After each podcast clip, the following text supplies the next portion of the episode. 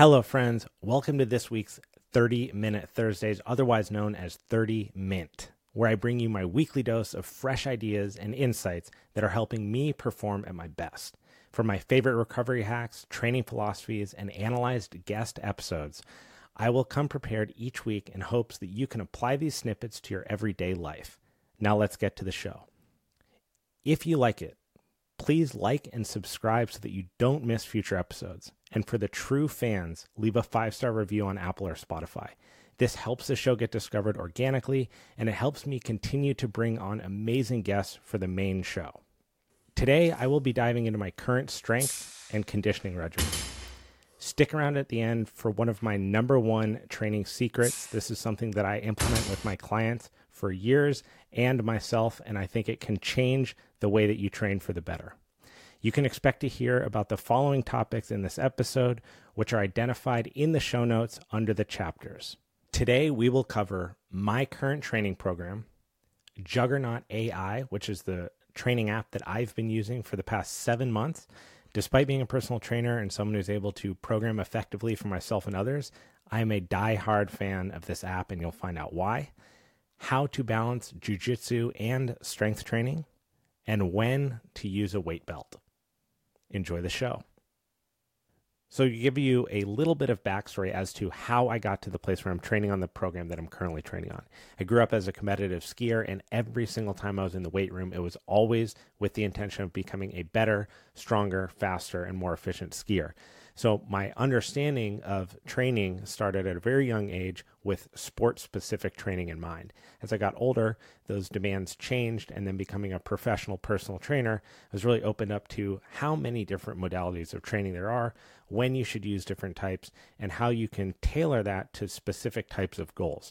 One of my big goals becoming jujitsu. Now, I will reflect on this briefly for you. When I was younger, and I started jiu-jitsu about 6 years ago. I was also competing as an Olympic weightlifter. And I was on training splits that were 5 to 7 days long sometimes. Weeks and weeks on end of really putting your body through the ringer on varied intensities to become proficient in the snatch and the clean and jerk. Those are the only two lifts that you compete in, but there are tons of accessory work that you do in addition to that to become a proficient lifter on the day that you step on the platform. Now, that was a big problem when I got into jujitsu because a lot of Olympic weightlifting training has a ton of front squats and back squat variations, and your hips get extremely tight. It's almost a full time job taking care of your hip flexors and keeping your back healthy so that you can continually train.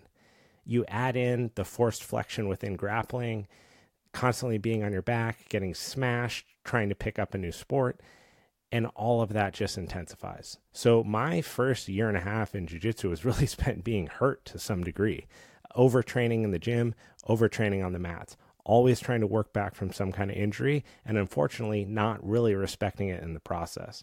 So since then, I've made a big effort and I've talked to a lot of professionals like Chad Wesley Smith on episode 70, which you can listen to in the show notes. People that are really ex- experienced training and coaching people for grappling, for jujitsu, and how to regulate that. So, the current training program that I'm on is with the specific goal of spending more time on the mats and becoming a faster, more efficient grappler. That's a really important thing to understand for what I'm about to say because it paints a picture of this program being specific to me. And it doesn't mean that there's not pieces in it that you can pull from. But when you're choosing a program or deciding how you're going to do your training, it is imperative that you have a purpose.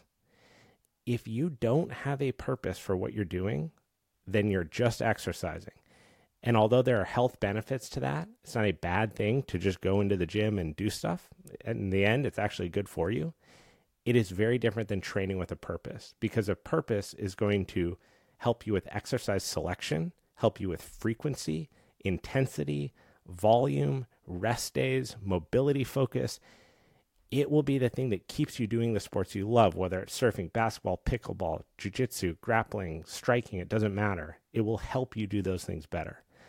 So, the current structure on my program is I only train twice a week. And this is a major regression from my past life. before I was always training four to five days a week. I was always pushing it each session. I have really come to a place where I respect my recovery and I only push it to the degree to which my training program recommends I do. And I'll talk a little bit about how that program's structured when I discuss Juggernaut AI.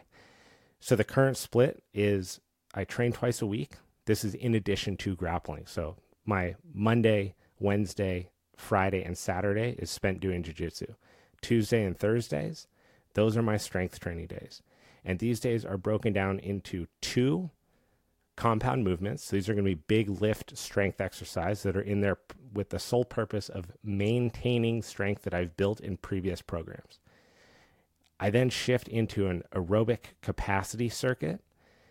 These circuits are designed to help you build endurance with the engine that you have. In grappling and jiu-jitsu, a big part of the demand is on your anaerobic system. It's your high your ability to sustain a high heart rate and buffer the fatigue. This is scrambles, this is jockeying for position, this is fighting back when your opponent's trying to sweep you. If you had someone wear a heart rate monitor, chances are the second that they slap hands and start training, your heart rate's going to boost immediately. And then it's really a battle of how well you can maintain that high heart rate for the remaining minutes in the round. That is anaerobic conditioning versus aerobic conditioning, which tends to be at lower heart rates. So the big chunk of the, my training program in the middle are these aerobic, sorry, anaerobic capacity circuits. And these have built over a six week period and they will continue to build through week eight. What they look like is five exercises selected, performed for a specific amount of time with each one, going one from the next until the set is done, taking a brief rest, and then repeating the cycle. So, for example, you have five exercises. You do the first one for 25 seconds as hard as you can. And when I say as hard as you can, this is a challenge when you're training by yourself. You have no one there to motivate you and no one there to check you if you start giving up. So, when it's as hard as you can, I really mean as much as you can muster. This is all out effort for that time period.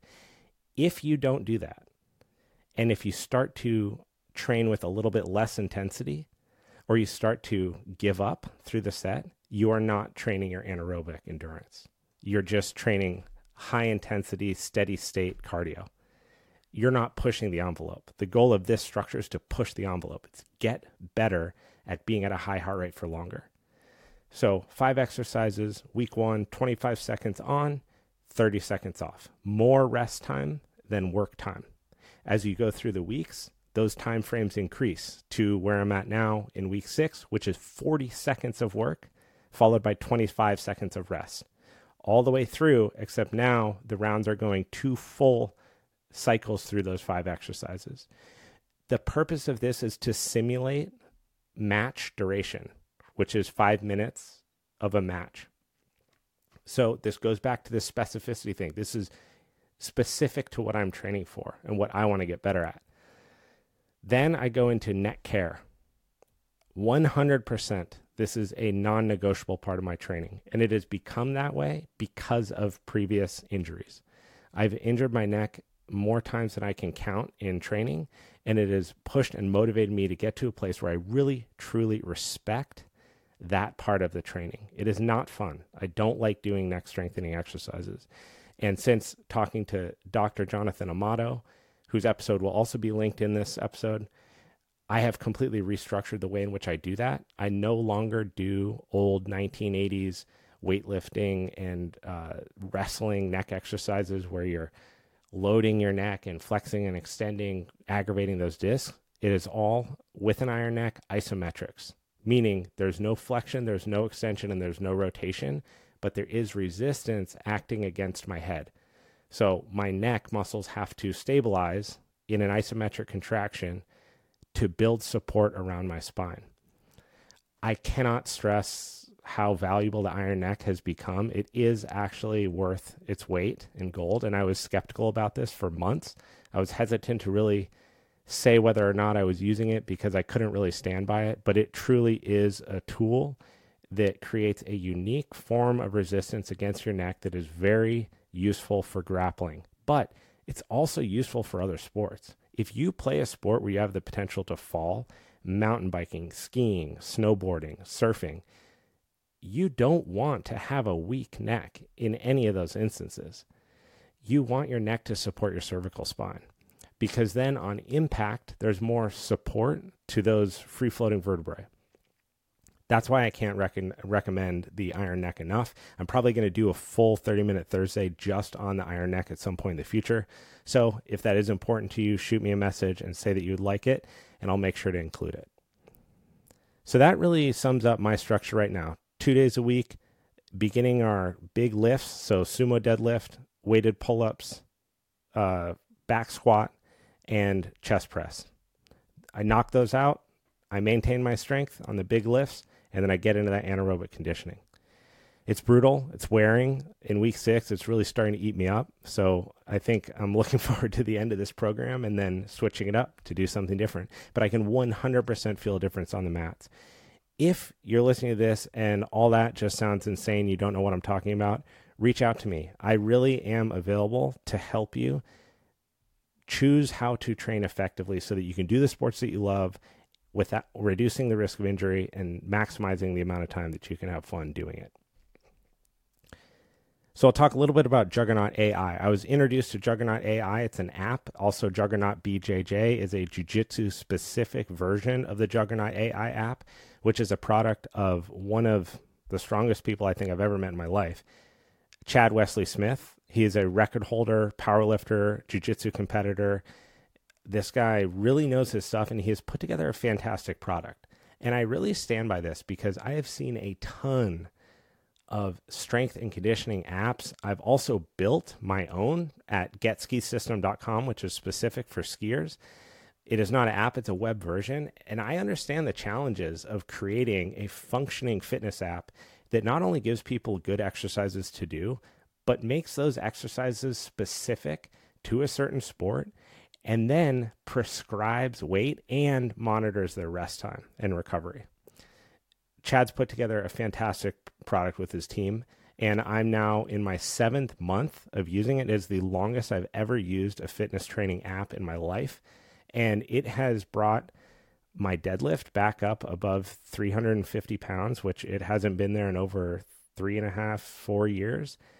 And it's done that at training twice a week. The way that this thing functions is it uses information that you provide and learns about your recovery, your peaks and your valleys, and your readiness to train while giving you prescribed exercises. And in the event that you can't do an exercise or don't have the equipment, you have control over changing it.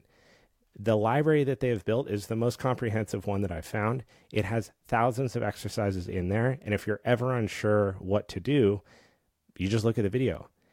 And let me be clear I am not getting paid to do this. I don't even have a discount code to give you or a kickback. I, I am literally just am a fan of this product. The other thing that I love about it, and I think this comes from being a coach, is it tells me what to do, when to do, how long to do it. I'm in, I'm out, I'm done. No more two and a half hour workouts, three hour workouts like when I was Olympic lifting.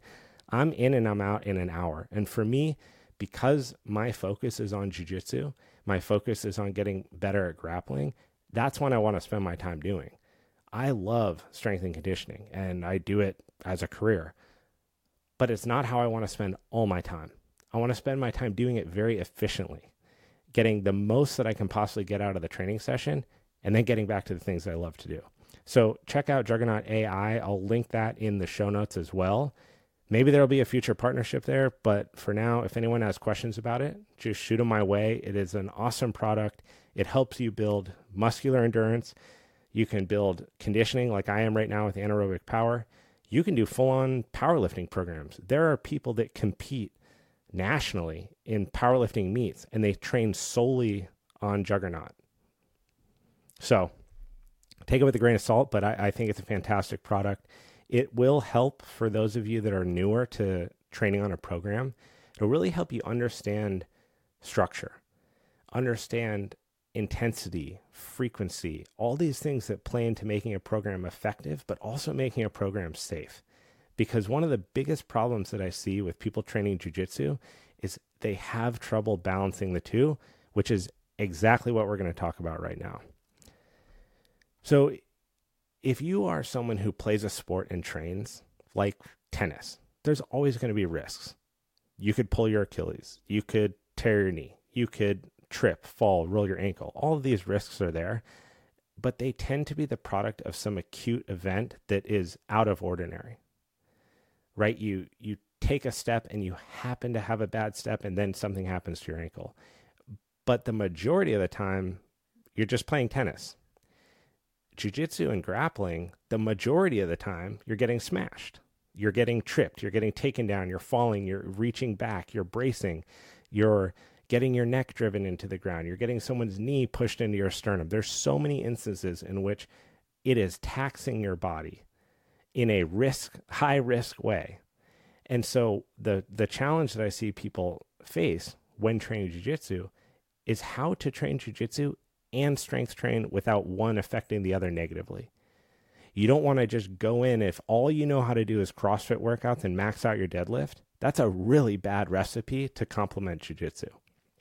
So if your strength training looks like constant max effort lifts and you're trying to get better at grappling, it's a recipe for disaster, even if it works in the short term. There will be a point down line where there's too much volume and intensity cumulatively and it represents itself or presents itself in a way that causes injury. So balancing these two things becomes very difficult. And what I would say to someone, if you don't want to go the route of using something like Juggernaut AI, if hiring a personal trainer is out of the budget or it doesn't really make sense, and you're kind of faced with this plethora of online forums and bodybuilding.com workouts, what do you do? The most important thing that you can do is assess how you feel on a daily basis. So, right when you wake up, take stock of how your body feels if you feel like things are starting to accumulate, low back pain, neck stiffness, lack of rotation in your neck, joint pain, if these things are progressing every single morning during this check in, it's a really good indicator that at baseline, untouched, unwarmed up, just as you are, something is starting to build. And it doesn't mean that you have to stop doing anything, but you should take note of it and try to address that in your training. So if you wake up and your back is tighter than it's been the last three days in a row, maybe today is not the day to really push your deadlift. Maybe today is a day to work on the mechanics of a deadlift, the bracing and breathing of a deadlift, and then do it at 60% of your work instead of 100% or 110%. If you're unsure about what exercises to select, think about the sport of jiu-jitsu. Lots of hip flexion, lots of knee flexion, lots of stability, tons of core strength. And that's a very, very bird's eye level view of the sport. So try to select exercises within that hip flexion, knee flexion, lunges, squats, step ups, reverse lunges, side lunges. Core work, planks, farmer's carry, single arm farmer's carry, Pallof presses, you can basically just search the demands and choose exercises from the demands instead of choosing what's the best workout for jiu-jitsu because you're just going to get someone's two cents on it. Unless you end up talking to someone like a chad wesley smith who trains some of the most competitive jiu-jitsu athletes in the world and has happened to set records himself so balancing jiu-jitsu and strength training really boils down to an ability to accurately and honestly check in with yourself on a day to day basis. Listen to your body. If your body is telling you it needs a rest, rest. If your body is telling you your neck hurts, don't go roll 50% because someone's going to take 50 as 70 and now you're both rolling at 80 and now you have a neck injury. So I hate to sound like a broken record pessimist about injury, but my point of talking about this all the time is that I want people to start to develop the ability on their own to gauge where their body's at and how to make choices around that so that you can do the things that you love to do. So that's a big part of, of balancing uh, jujitsu. I take stock of my neck, my hips, my knees, and my joints every single morning. It's one of the very first things that I do because unlike trying to decide towards the end of the day or, or at training how I'm feeling, after I've been walking around, moving around, I've eaten, the sun's shine on me, I'm warm, there's too hot in my house, it's too cold in my house, whatever it is, that initial moment that you wake up, that baseline, it's a very good time to assess how you're feeling. And you can put as much structure around that as you want. You could turn it into a small little movement or mobility session in the morning. maybe a little yoga flow just to kind of get a gauge. If something is really nagging in your hips or your back, grab a foam roller, start to work that out. You can get ahead of this kind of stuff so that you can strength train and do jujitsu. The other thing that I would note on this is frequency. If you're a high frequency jujitsu attendee, drop the frequency on the strength training. If you're a one to two day a week jujitsu, ramp up the strength training, the conditioning, the running. Those parts of the scale do need to be balanced. And I really say this from experience. I say this from experience of competing in jujitsu, competing in weightlifting, doing both at the same time, doing both separately. Having an understanding of those two things becomes really important. And the more you try to force them all into the same box, the more your body is just going to bark at you. And if there's one thing that becomes frustrating in sport, it's constantly dealing with an injury. So heed the advice. Rest is a discipline. We talked about that last week on the show. So take into account severity, likelihood of injury along the joints that you're feeling in the morning, and then make decisions appropriately. All right, time to talk about one of the most seen pieces of equipment in the weight room the weight belt I'll briefly break down just why people use weight belts. So, what a weight belt does is it applies pressure and tension around your midsection, which does a couple things. It does provide support to the right type of lifter, and I'll break that down in a second. And it provides peripheral resistance or sensation, right? It's a 360 degree enclosure around your abdomen. So, what high level lifters are able to do through understanding their breathing patterns and bracing patterns, which, if you look to any world record setter ever in powerlifting or Olympic weightlifting, they are breathing a specific way and they're bracing a specific way. You don't get strong from just getting underneath the bar, wheezing out all your air like a balloon that got let go in a room, and then doing that over and over. Something will happen. So, understanding your breathing and bracing against the resistance of a weight belt is incredibly powerful because it adds a whole nother layer of stability externally to the stability that you're creating internally. If you're someone who's a chest breather, a weight belt is pretty useless because you're huffing and puffing all your air up into your chest anyway and creating more space underneath between you and the weight belt. If you're an abdominal breather, diaphragmatic breather, which is what you want to be in strength training, you are breathing out against the resistance. So you can build more pressure in your midsection. The reason this matters is because that pressure is what supports the lumbar spine. There's not ribs to support the spine or much structure around there. So you have to use your breathing, your bracing, and your internal obliques, transverse abdominis, all these localized core muscles to support that to stay safe in a lift. So having a weight belt, if you're an experienced lifter, can be extremely valuable. So that's when you should use it. If you're an experienced lifter, competitor, when you're training up around the 90 to 100% of your capabilities as an experienced lifter, or if you're a new lifter and you're trying to take diaphragmatic breath practices and implement them into your strength training. The reason I say that is because sometimes that can be a challenging thing to do. Learning how to breathe and actually feeling that is impossible without something acting against you. So, wearing the weight belt and working on diaphragmatic breath now gives you something to breathe against, and it's going to teach your body how to do that properly. Here's where you want to be extremely careful about using a weightlifting belt. Inexperienced lifters, people that are new to strength training, that don't understand breathing and bracing, and that are making big progress quickly. Because when you're newer to weightlifting, you're going to make bigger jumps sooner than someone who's been lifting for a really long time. To take the strongest person in the world and make them 1% stronger might take two years. To take a brand new lifter and make them 80% stronger might take five months. It all depends on their starting point. So, if you're someone who's new to lifting, you don't have experience breathing or bracing, you take an exercise that's high risk, like a deadlift, and now you throw on the false support of a weight belt, you're really only giving yourself this blanket security that's not real. You haven't established the mechanics yet to really necessitate using it. So I would say, unless you are learning how to breathe properly and using it specifically for that, for that peripheral resistance to breathe against, stay away from it. Use instead your own body, your own bracing, and then the mechanics of the lift to properly support yourself. Same thing with kettlebell exercises, for example. Overhead kettlebell press. The more the weight goes above your body, the more stability you need in your core section. So if you don't understand breathing and bracing, the higher that bell goes up, the more it might start to pitch your pelvis forward and arch your back. Having a weight belt just for the breathing application could help teach you to learn how to better stabilize.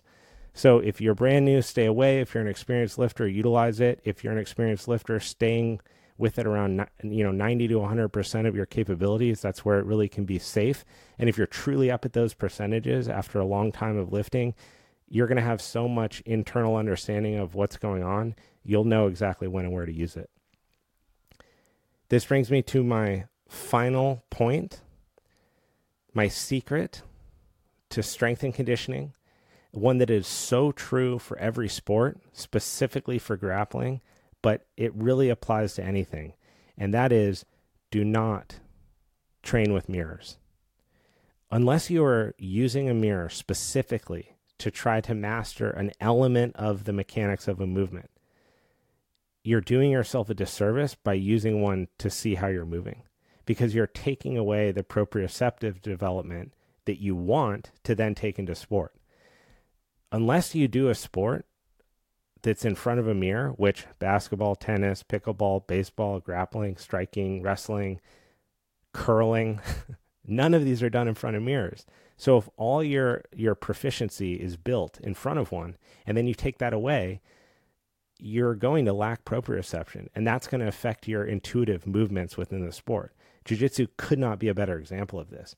If all your lunging and squatting and pressing and, and rowing is done with your head craned looking in a mirror, and then you go get on the jujitsu mats and there's no mirrors anywhere in sight, how are you going to have that internal intuition of where to move and how to move effectively? You never see Olympic weightlifters train in front of mirrors, and their lifts are some of the most dynamic and difficult technical lifts that are done in weightlifting. Snatch and the clean and jerk to put 260 pounds over your head in a split stance requires immense degrees of proprioception, which is your ability to understand where your body is in space. So, if you're doing this sport that also requires you to understand where your body is in space and then move efficiently within that space, stop training with mirrors. It's just like training with big, clunky, cloudy heels on your shoes and then going to a sport where you're barefoot. Why would you build all your strength on this silly shoe and then take it off to go to your sport? Build the strength without the shoe, do the sport without the shoe. Wait, makes way more sense. That's my tip to you. This has been another 30 minute Thursday. Thank you so much for tuning in again. It really means the world. If you're this far and you've stuck with me, whether you've jumped around from the chapters or you've listened to the whole thing, please take 30 seconds, leave a five star review on Spotify, or if you like the visual component, subscribe to the YouTube channel. It helps the show get discovered organically. It helps me understand who's interacting with it and it really means the world. If there's specific things that you want to hear talked about on 30 Minute Thursdays, I'm very committed to this. I'm doing it every single week. Send me a DM, give me topics, I'll add it to the list. I'm going to be unpacking these and trying to improve the concept of the show each and every week. I take uh, criticism with a grain of salt very effectively. So if you have any, please send it to me from visual components to audio quality to you hate my voice, you love my voice, any of it. Just let me know. I'd love to connect. Have a great weekend. Tune in next week for episode 103 with a very special guest. Have a great weekend.